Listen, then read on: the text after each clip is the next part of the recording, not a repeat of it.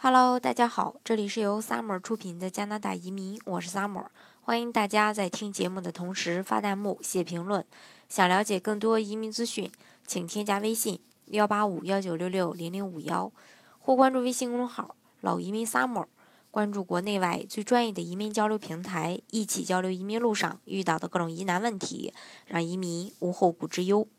语言好不好呢？其实有时候真的能影响到这个大家在这个加拿大的一些呃生活质量，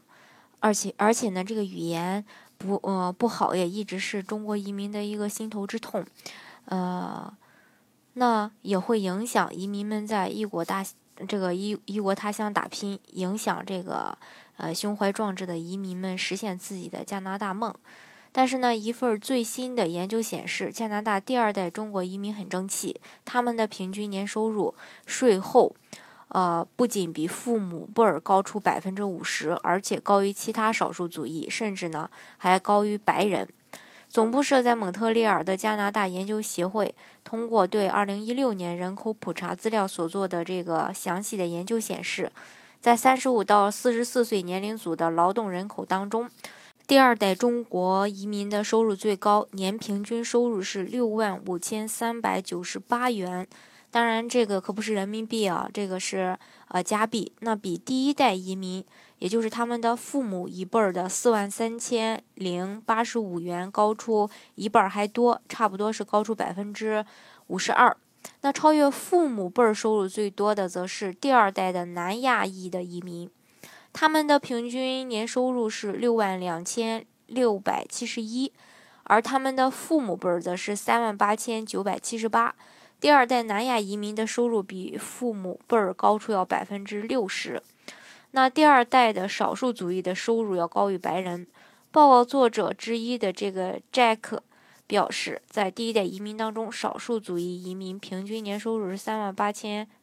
零六十五，那少于白人第一。呃，白人移民的第一代，后者的平均收入是四万七千九百七十八。但是第二代少数族裔的移民就不一样了，他们的收入不仅高于父母辈，而且也超过了白人移民的第二代。那根据该协会的报告，第二代少数族裔移民税后的平均收入是五万五千九百九十四，不仅比第一代的父母高出了百分之四十七，那也超过了第二代。白人移民的五万四千一百七十四，而第二代白人移民只比他们的父母辈儿收入高出百分之十三左右。嗯，由此可见呢，从加拿大整体上来看，第二代少数族裔移民在工作及挣钱方面要强于白人的第二代。但是具体到 GTA 地区，白人第二代在工作及挣钱方面的表现要优于少数族裔第二代。前者的税后平均收入是五万九千三百九十二，而后者呢，则是五万六千七百五十五。另外呢，第三代移民的收入不如第二代。这个报告也有一个有趣的发现啊，除了韩国籍呃这个韩国裔以及日本裔之外，加拿大的第三代移民的收入不如第二代。从加拿大整体上来看，第三代少数族裔移民税后的平均收入是四万五千八百九十三，显然大大的低于他们的父母辈儿，也就是第二代移民。同时呢，也不如第三代白人移民的四万九千三百四十七。若具体到 GTA 地区，这个差别就更大。第三代少数族裔移民税后的平均收入是五万零五百五十六，而第三代白人移民则是六万零四百一十五。年收入呢，几乎差了近一万。对于这种有趣的现象，报告的作者 Jack 提出了一些解释。他说，第一代移民是最有牺牲精神的一代，他们宁愿自己吃苦一些，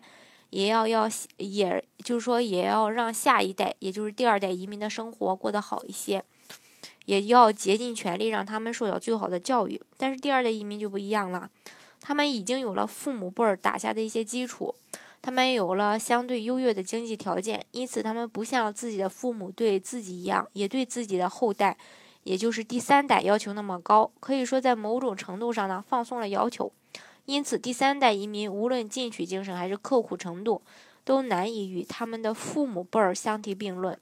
还有一点就是社会资本和支持网络不一样。从这两个方面，尤其是移民之间的相互支持来看。第三代显然不及他们的父母辈儿，也就是第二第二代移民，他们在族裔社区内部或是老乡之间更为团结，更倾向于互相帮助。呃，这是这个加拿大呃这几代移民的一个收入之间的一些差别。其实不管怎么样吧，去到加拿大把语言学好了。然后有了丰富的工作经验，这个生活呢会越来越好，薪资呢也会越来越高，就看自己，呃，看大家，呃，能不能狠下心，然后去办移民这件事。